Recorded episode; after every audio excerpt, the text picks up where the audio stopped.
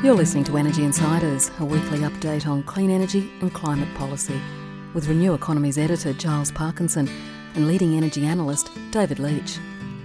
Energy Insiders is brought to you by Wattwatchers, providing super smart devices to monitor and manage energy use, and Solaray, experts in solar PV, storage and monitoring. Hello and welcome to this episode of Energy Insiders. My name is Giles Parkinson and I'm the editor of Renew Economy, and joining me as usual is ITK analyst David Leitch. David, how are you? I'm very well, Giles, and as usual, trust all our listeners are enjoying the week and working away, and we're off to West Australia with our special guest today.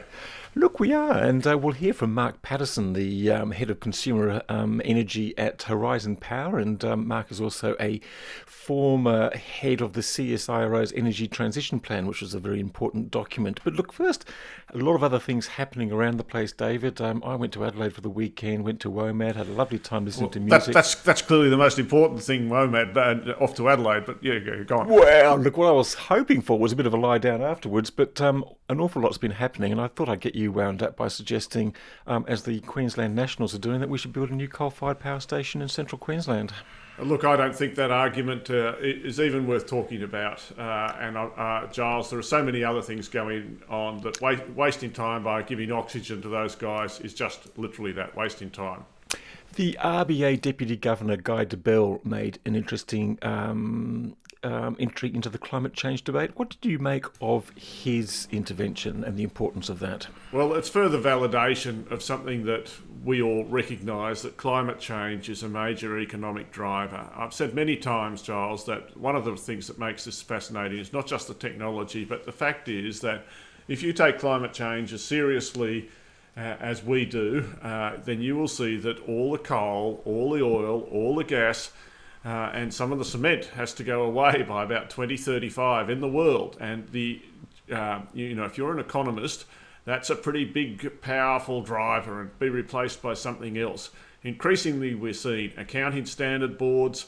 I mean, the Reserve Bank in Australia is only following the Reserve Bank in England. Accounting standard boards, we're seeing Actuarial Institute in Australia, in the United States, in Canada, starting to reflect that we've got accounting standards. So the whole formal process, coming from a lot of bald, white, middle-aged men finally getting into line, is going to start making everyone pay attention to this in corporate Australia.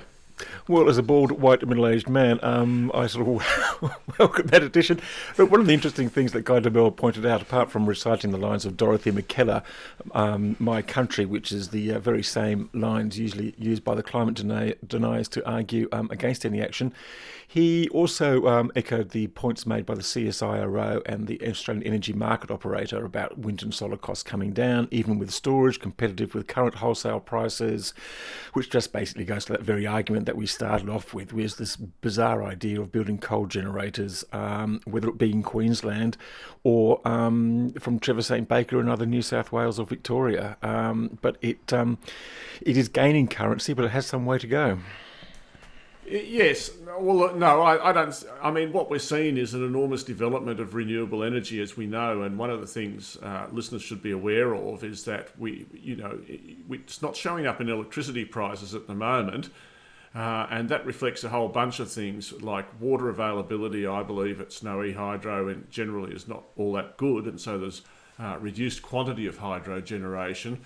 But also, we've still got an awful lot. I think there's 5 gigawatts, I was adding it up, of power plants that are under construction right this very second that haven't even entered the formal DUID system yet. And they themselves will produce something like about 7.5% of annual energy in the NEM. And then we've got another couple of gigawatts that have started producing but haven't reached full capacity. So even without any more new projects being announced, and there may never be any more new projects now we've got all this MLF and stuff going on, there's still a lot big new supply increase coming. MLF, will explain that acronym very, very shortly. But look, I think now is probably a good time, David, to go over to Western Australia. Earlier today, we did get to talk to Mark Patterson, Senior Executive at Horizon Power, about a couple of interesting developments over there. One about the decision to pull down some poles and wires and replace them with battery and storage, and the other one, the indication from the WA government that they're looking to develop a plan to shift from coal to renewables and distributed generation. Here is Mark Patterson. Mark Patterson from Horizon Energy, thanks for joining the Energy Insiders podcast. Yeah, fantastic to be with you, Giles. We don't hear much about Western Australia, but there's a few interesting things happening at the moment. There's two things we'd like to talk to you about. One is about this recent decision by Horizon Power to pull down 54 kilometres of poles and wires and replace them with solar and storage, and that sounds pretty interesting. And another one is to get your view or your input on what the WA government is thinking about in developing a long-term plan to finally exit from coal and to turn to renewables, and particularly distributed energy. But look, let's first start off with this decision by Horizon Power to replace 54 kilometres of poles and wires with batteries and storage. Why are you doing this, and why is it so significant? Yeah, absolutely, Giles. And thanks for the opportunity to share a little bit more about the often forgotten Western Australian story, because being an East Coaster myself, I actually have chosen to work over here simply because there's just so much going on. It's very, very exciting. So with regard to the 54 kilometres... I should probably point out that you actually headed the CSIRO sort of energy transformation program, or one part of that at least, before you went over to Horizon. Is that right? Yeah, exactly. I had the real privilege of being at CSIRO for 6 years and leading the electricity network transformation roadmap as a program director, and the Future Grid Forum work before that. So they were real highlights, and really this role at Horizon Power has just been a fantastic opportunity to go from all of that long-term futures work to kind of then making it happen, really. So, and that's kind of been some of the backstory behind 54 kilometres of line, which is just a really, as I say to folks, as far as we know, it's a world first where a utility actually has chosen to shrink its own grid. And in that respect, talking to some American colleagues recently, I could hear them gasping on the phone, thinking, and saying, we just don't know how we would explain this to utility executives over here, that a utility is actually shrinking its own grid. And I guess that goes to why this is so significant. But maybe to tell you a little bit about why we're doing it and where we're doing it. So that is down in the Esperance region, which is down on the south coast of Western Australia. And remembering Western Australia is about a third of the Australian continent. So it's a massive footprint that we serve. We serve all of regional WA, so that's about 7 times Germany or 5 times California, with a population of Pasadena, as I tell my American friends. So, in other words, it's mesh network hell, as I say, and microgrid or off-grid technology heaven. And so, in this particular case, there was obviously a lot of rural electrification that occurred back in the 50s, 60s and 70s, back in the day where the only way to do that was really with poles and wires. Obviously, we're now in 2019, believe it or not, and so there's a lot of other options that are either becoming viable alternatives. And so in this particular case, we identified a particular feeder, 54 kilometres of line that serves 14 customer sites. A very expensive way to provide electrons, so rather than rebuilding that ageing higher risk asset, we've chosen to actually decommission it and remove it entirely and take all of those customers to an off-grid technology that we refer to as micro power systems, or MPS. So Mark, could I ask how much power and annual energy is involved in that? Yeah, well, typically the sites themselves are typically, if I go to the actual storage capacity, typically these are all farm or residential sites. So typically you've got energy storage capacity of between about 10 and 30 or 40 kilowatt hours of energy storage that you're typically sizing these systems up for multiple days of minimum runtime with your diesel backup system. Obviously, you've got a range of different solar array sizes as well, and so yeah. But I mean, the total load that these 54 kilometres were serving was probably not much. Wouldn't have been even a megawatt in total. Like no, 10 times right. 40, 400 kilowatts.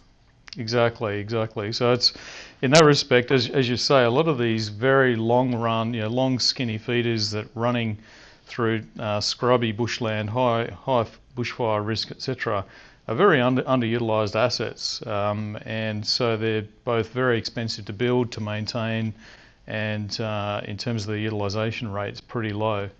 So there's got to be a better way, right?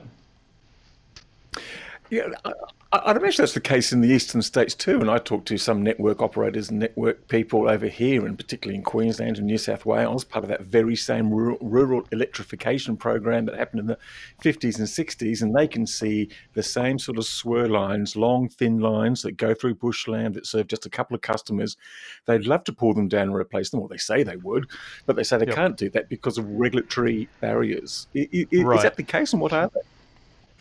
Yeah, so look, one of the reasons that I work for Horizon Power, there's three wonderful reasons, and this will sound like an advertisement for HP, but I guess the reason I do is firstly, vertical integration, secondly, light-handed regulation, and thirdly, the cultural space to do innovative stuff. Put those three things together and you can actually do a bunch of things in an accelerated way that most other utilities really can't, or it's very difficult for them, because we're a vertically integrated utility. A micropower system or an off-grid technology is actually a vertically integrated technology stack. So it is, as I call it, it's a vertically integrated utility in a box. And so our business model and our regulatory construct kind of marries and maps perfectly to the technology stack itself. And that's, I guess, one of the challenges with the exciting DER future that is no longer the future, it's now, is that many of these technologies don't quite fit the traditional regulatory constructs that we've had elsewhere for, well, decades really, and the business models that map to those. Obviously technology is now kind of upending some of that. And I guess the real question. So Mark, sorry, I'm just interested. I mean, you also had a supportive state government. I think they had a whole inquiry into this this microgrid concept last year in distributed power. I think Horizon overall runs 37 microgrids, or did at the time of that inquiry, and 8 of these standalone systems that it's responsible for. I guess my question is, I got a couple of questions. One is about the standardisation of the micro power systems, which are the off-grid, if I get away from the jargon. Yep. And you gave it a something in a box. I mean, is it something that literally comes out of a box and you plug it in, or how much customisation is involved? Yeah, absolutely. So, yeah, what I refer to micropower systems as is a vertically integrated utility in a box. In other words, you know, because many of us are technologists, right? So we tend to we fall in love with our technology, whether it's poles and wires or whether it's some kind of new DER tech. But the reality is what our customers actually need, what our remote customers need, is they just want a full electric utility service offering that may or may not have poles and wires, and that basically just does the job and lets them get on with getting their kids to soccer and dinner on. So our job has been actually build out, you know, to really move from trials, because as you know, that we as utilities, we love to do trials, you know, and I call it trialitis. It's a disease that we can tend to have. And so our goal has been to say, let's get right out of, you know, just an endless list of trials, and let's now turn this into a BAU new asset class. And a new asset class for utilities has got to be something by definition that can scale exponentially, so that we can actually go from not ones or twos, but to hundreds to thousands of these systems that are all fully integrated back into our control systems and control rooms, because that is the nature of, you know, economies of scale is what utilities do. And so, sorry to keep interrupting, but I mean, I understand how that would work with a microgrid, which, as I understand it, is still connected to the main grid, and then you have that software system. But with a micro power system, it's completely remote. I mean, do you still control it remotely, or I mean, it doesn't actually connect to the grid, and its operations don't impact the grid per se, do they? Exactly, but we still are responsible to make sure that that system's operating, that it's not a bother to the customer themselves. So in other words, what we're saying is we're still responsible to provide that full electric utility service to the customer. We need to be able to do that in a way that's economically efficient, that we don't, if something goes wrong, that we don't need to roll the truck for 300 kilometres through a very poor track to get to that property. So in other words, our goal is to say, what is the most economically efficient way that we can build out that full service? Doesn't need poles and wires anymore, but that can be, many of those features of the system can be rectified remotely, if you like, through an advanced fleet management platform.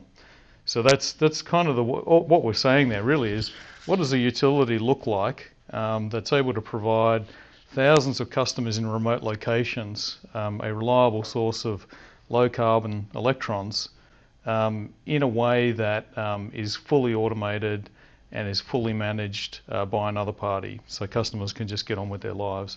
And they pay exactly the same tariff whether they've got poles and wires or not.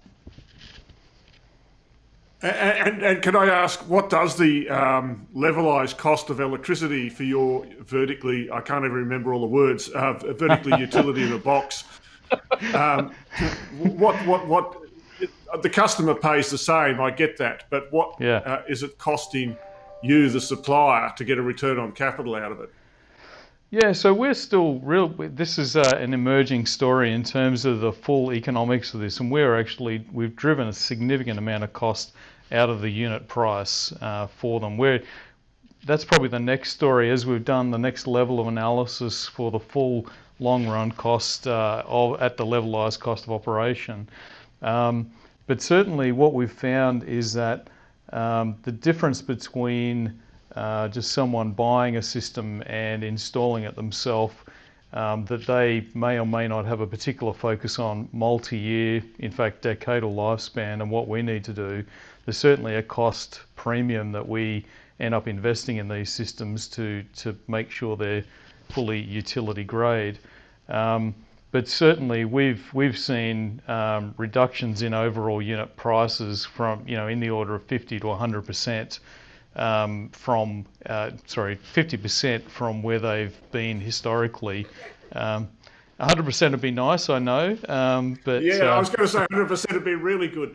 Yeah, no, exactly. But certainly we've seen in the order of halving of the overall cost, remembering that about half of the price of these systems is actually the deployment cost to these very remote locations, as in the full field works deployment, installation and all the rest of it. So that's not trivial, but certainly we're seeing quite significant cost reductions.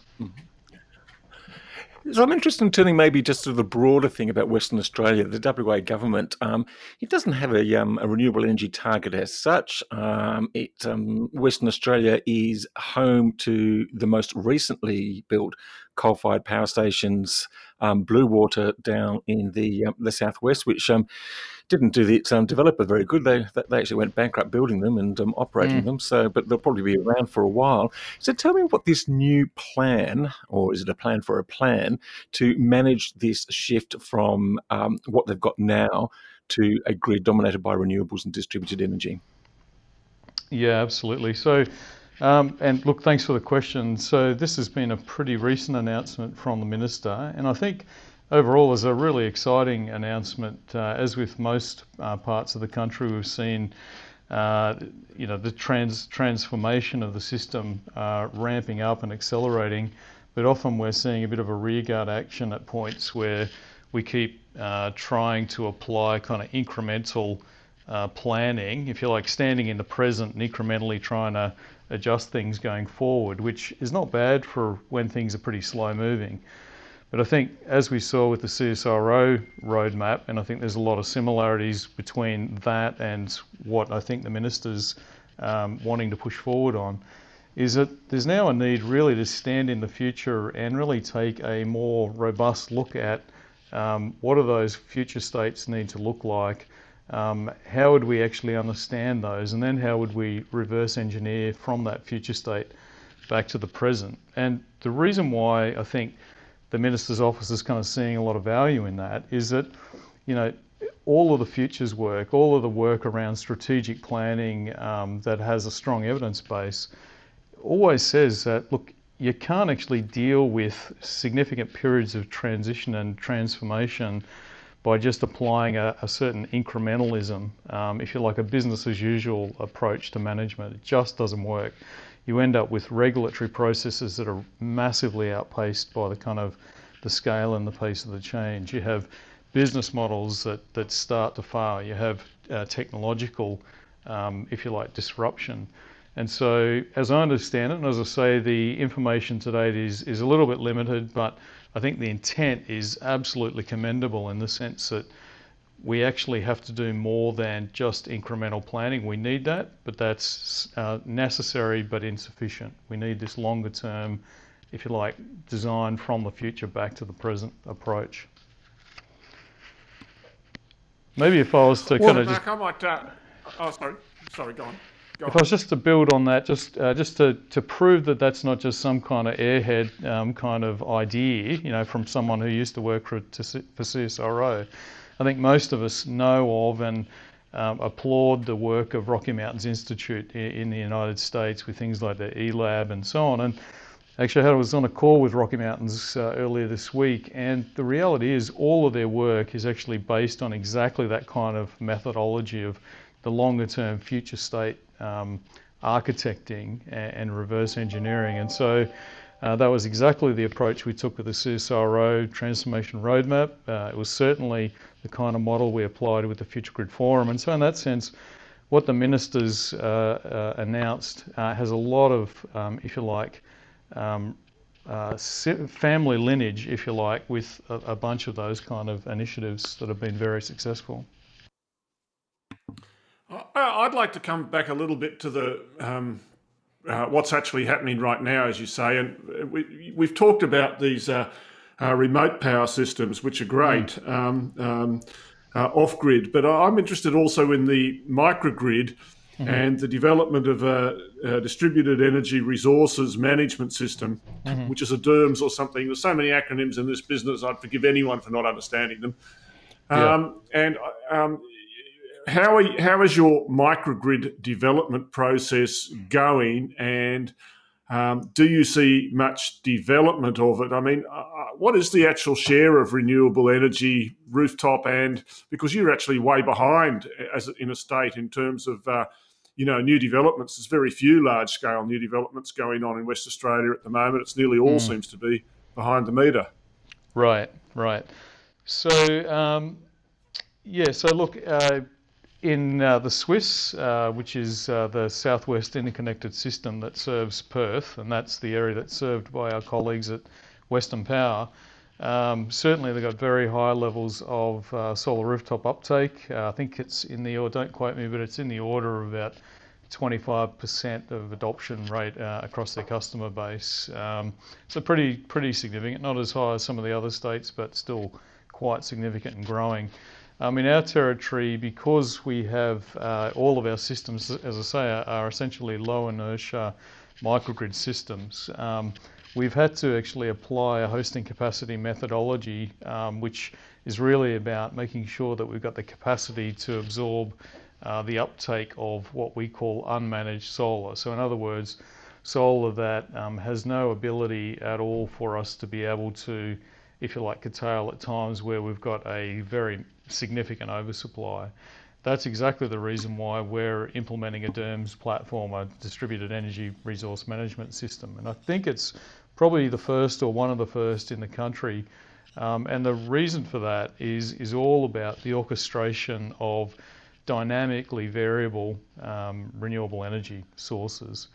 And so that DERMS platform is under construction as we speak, and it is about taking a holistic view of DERs. So often when people talk about DERs, we tend to sort of use it as a kind of DER equals solar PV. Well, DER equals solar PV, it equals energy storage, it equals advanced demand response, it equals a whole range of things that need to be orchestrated in an intelligent way that ultimately is a critical part of system balancing.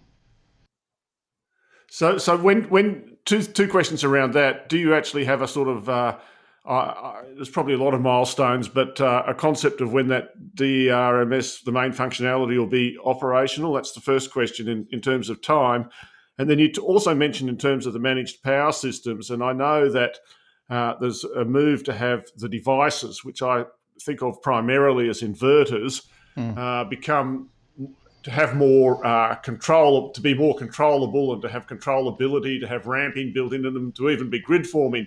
I'm just wondering if those devices, from your experience, are actually becoming more readily available, and how are you starting to incorporate them or recommend them to customers?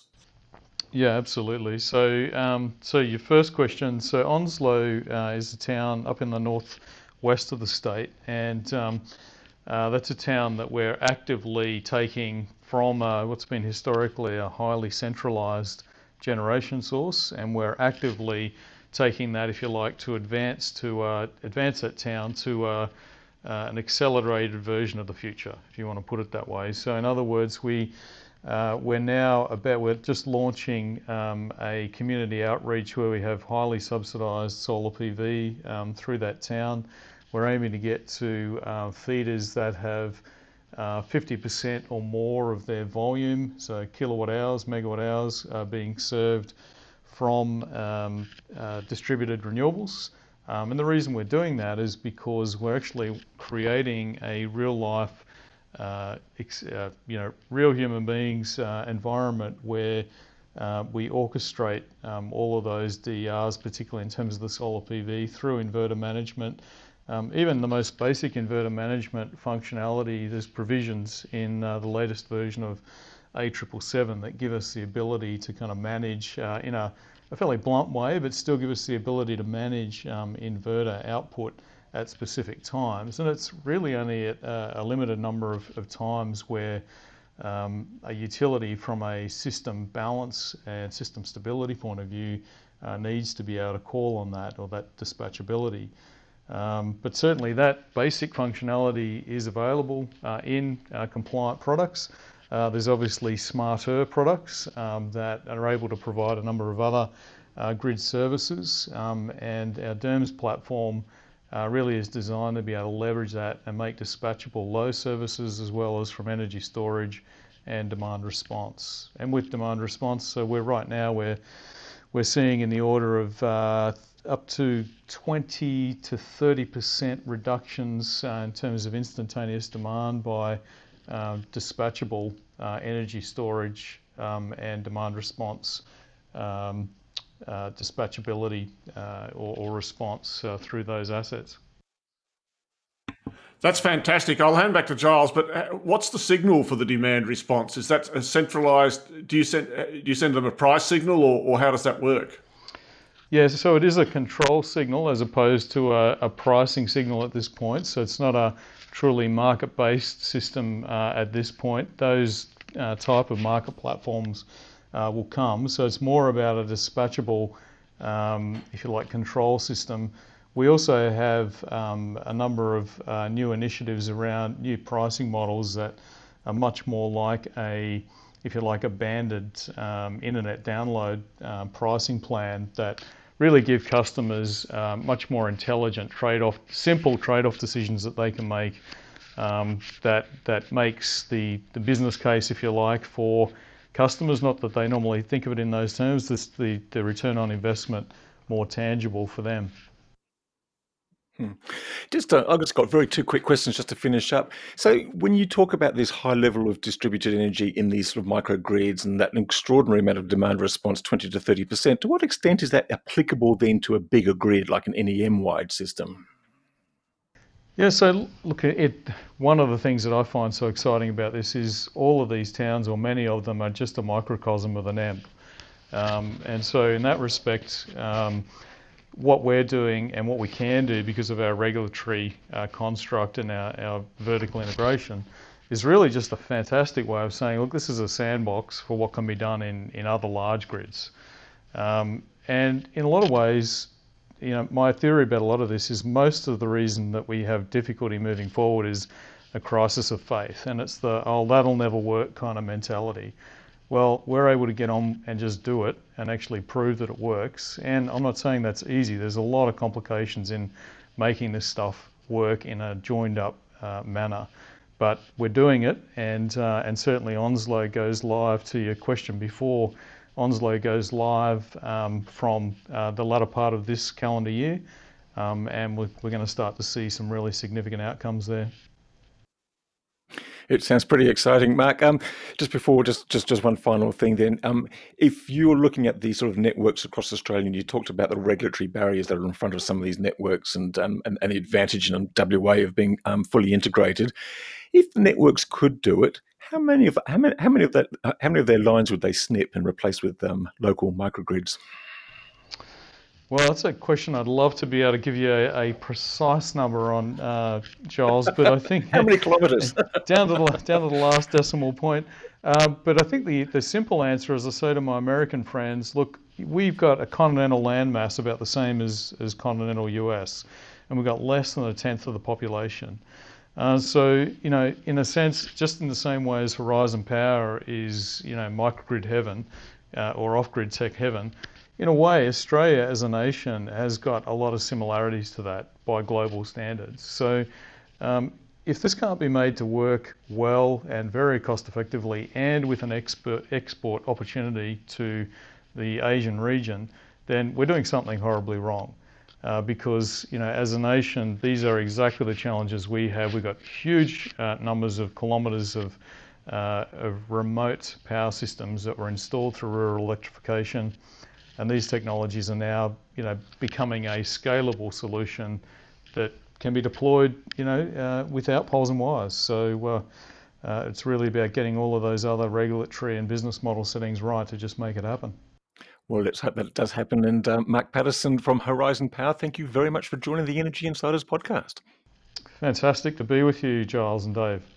Thanks very much. Cheers. Learn a lot. Bye now. And that was Mark Patterson from Horizon Power. David, some pretty interesting comments there. I was particularly interested in this idea of having a plan, because we're now finding out in the eastern states that the lack of a coherent plan is starting to cause a few issues. And just to unravel one of your acronyms, MLFs, the marginal loss factors, that was one of the things that's happened in the last week, which is going to affect wind and solar farms. We've got a congested grid. Some of them are being derated, in other words, meaning that the amount of power that they're credited with delivering to the grid is not the same, as usually much less than what they actually produce at the power station themselves. And today we're also reporting on some other wind farms and solar farms in the in northwest Victoria and southwest New South Wales being told they will be derated down to zero, possibly up for 100 days, as the grid in the northwest Victoria area gets upgraded and increases capacity. So a bit of a blow to some of those developers who may or may not have been or should have been aware of some things happening.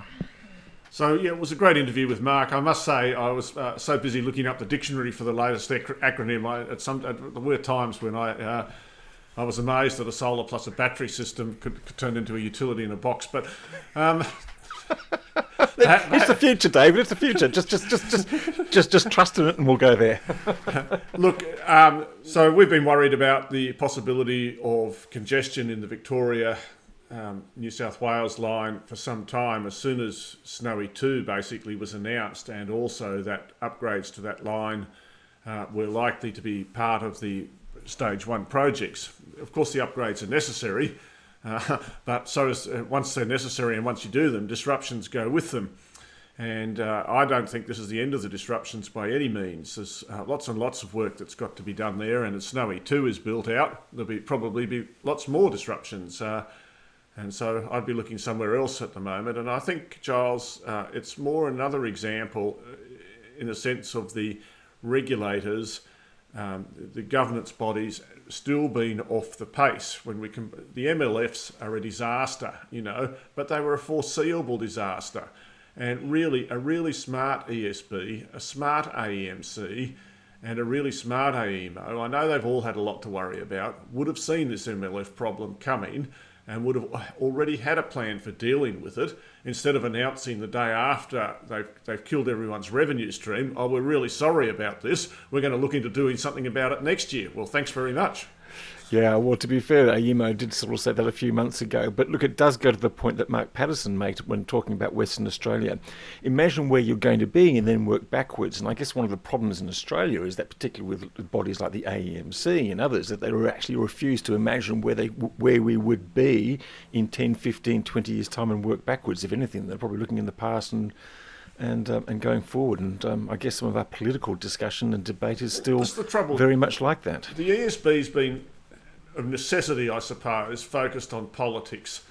AEMO's been focused on the ISP, but it has to be careful. It's 50% owned by the industry, and so it's got responsibilities around the place. The AEMC is the body that has the opportunity, or had the opportunity, to be a leader in this regard. But I think it's been bureaucratic, it's been overly driven by a single ideology, and it's been only reluctantly now coming to the table to get things done. Mark's right, we still need a more integrated approach. It's gradually getting there, but it's still not getting there fast enough. Renewable energy zones, fixed MLFs for 10 or 15 years for a particular renewable energy zone. I mean, to me, these are simple and obvious things that can be done. And in the short term, what the AEMO can do is start publishing more information. Some of these MLF changes wouldn't have been as big if everyone had known, or at least they would have been predictable, if everyone had known what power stations were going to get connected to what line when. But we don't have any visibility on that. Yeah, as you say, we're starting to see the consequences, and one of the unfortunate consequences is that some of the equity players and some of the lenders into this market are going to look at what's happened over the last few months and go, hang on, we want a bit more reward for the greater risk that we think that we're undertaking now. And that will cost consumers, you know. So the theoretical benefit of MLFs is that they minimise prices, or they cover the costs of transmission. The downside is that they're increasing risk the way they're moving at the moment, and consumers, as usual, will be the ones, well, they're always the ones that pay, aren't they? That's right, yeah. And look, something else that emerged over the last week was the great detailed documents from the Snowy Hydro modelling that was basically used to sort of... by the board to endorse their sort of view that this project should go ahead, and presumably by the government to put $1.4 billion in equity into it. Complete with a European study tour, Giles. No big modelling report should be complete without one of those. Without one of those, yes. Well, look, what was your take on the modelling? I mean, I wrote a story about it, just sort of doing some of the headlines. Some of the main contentions, or the main sort of claims about Snowy Hydro are a bit doubtful at best. It's likely to push prices higher than they would otherwise be over the medium to long term. It's certainly going to push back battery storage and sort of crowd the market out for them. It's not necessarily going to help emissions reductions. It'll probably reinforce some of the black coal generators for a short while. Well, I wonder about that, you know what I mean? Let's just look at the black coal generation. Let's imagine a market where you only have pumped hydro, Snowy 2 and black coal generation, right? So that's a market where the black coal generators are going to make out like bandits, aren't they? Because they're going to be selling their electricity in the middle of the day to Snowy at some price. And Snowy's going to have to buy 1.3 times, what they're going to produce to get it up the hill, and then they have to sell it for more than the black coal generator's willing to sell it at, and he could just sit there just underneath them, taking the price away all day long. And nor do I necessarily think it's going to cut batteries out completely, because batteries will get built by households and whatever, and batteries are very effective in the 1 to 2 hour market. And as we see in markets like California, And it's quite possible that the reverse could happen. I don't say it will, but you could get a lot of batteries built in the next 3 or 4 years that would cut out the absolute cream in the daily arbitrage market, if there is any cream. Well, if there is any cream indeed. So, I mean, will Snowy 2.0 actually make money for its owner then? You know, we will never really know the answer to that. What I will say is that once it's built, it only has to cover its pumping costs. So the return on the capital invested, that will take a long time to emerge, whether that's the case.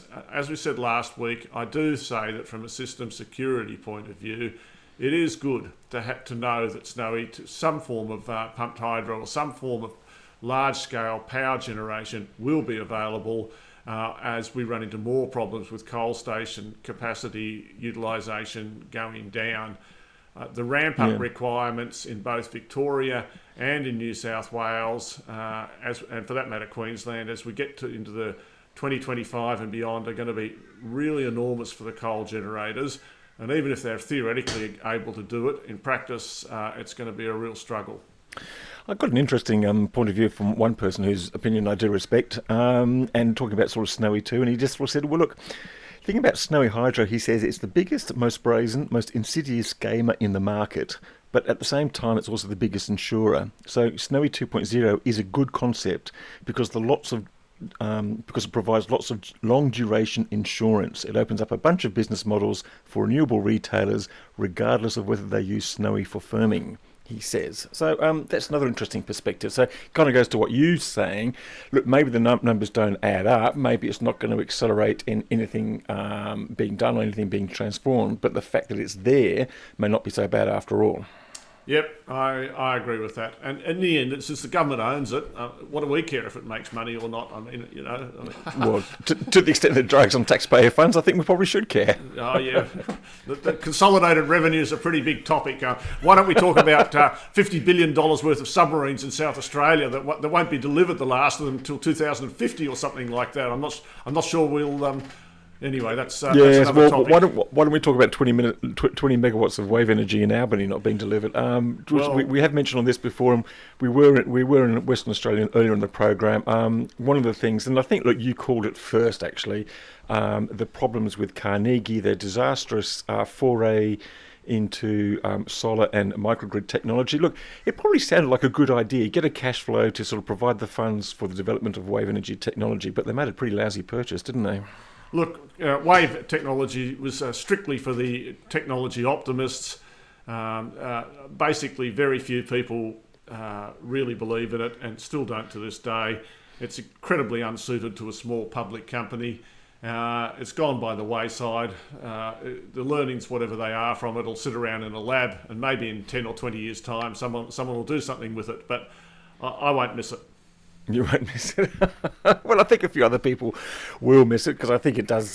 People are fascinated by these new technologies, and it sort of sounds like it very nearly worked, but we'll never get to the scale where it could have possibly brought down the costs of generation, which... geothermal, Giles. You know, you might remember Geodynamics that was going to spend, I can't remember, some small number of millions drilling a well in $194 million, actually. Well, that was later. That was after the bottom of the drill bit fell off, 5 kilometres underground, or whatever it was, 3 kilometres underground. I don't know, it must be a big fishing line to go down there and pull it up again. Well, I do remember the board actually standing on top of one of their plugs on one of their wells, and they actually had a board meeting out near one of those drill holes, and they were standing on this plug, and they got off it, and about an hour later it just sort of blew about 1 kilometre up into the air, so they're quite thankful they weren't standing on it at the time. But, and so this is the thing, you know, I think this is why you really want to talk to a hard-headed analyst when you're investing in a new technology. Like wind and solar have turned out to be incredibly successful, and batteries probably will too. But for every one of those technologies, at one time on the stock market, there were no less than 3 or 4 new internal combustion engine companies. You know, Australia, home of motor vehicle engineering, as we know, had 4 speculative companies with new car engines on the market. They prey on the innocence, or not so much the innocence, but the fact that people want to do a good turn. They want to be green. They want to make a difference for the environment. We all feel that way. And so we often invest in things without really considering the practical consequences and how likely it is that, that you're actually going to do something that's useful, rather than just, you might as well go out and, put your money in a biomass generator. Well, someone just has actually 600 million and something in Kwinana, actually. The biggest biomass generator, energy to waste generator, is actually starting construction. Yeah, but they're not using $100 notes from a drug bust in it, are they? I don't think so. David, do we have anything else apart from thanking our sponsors, Solaray Energy and Wattwatchers, for their continuing support? Do we have anything else to add to the agenda? Not today, Charles. Not today. Good on you. I probably need an aspirin and a good lie down. Well, that's what I was hoping to have at the start of the week, but it never happened. Thanks very much, David, and thanks to all the listeners, and goodbye for now. Energy Insiders was brought to you by Wattwatchers, makers of ultra-smart devices to manage electricity use and costs, accurately monitor and control electrical circuits over the internet in real time. Visit wattwatchers.com.au and take control of your energy use. Energy Insiders is also sponsored by Solaray Energy, experts in solar PV, storage and monitoring. They're the smart choice for consumers and business. Visit solaray.com.au and secure your energy future today.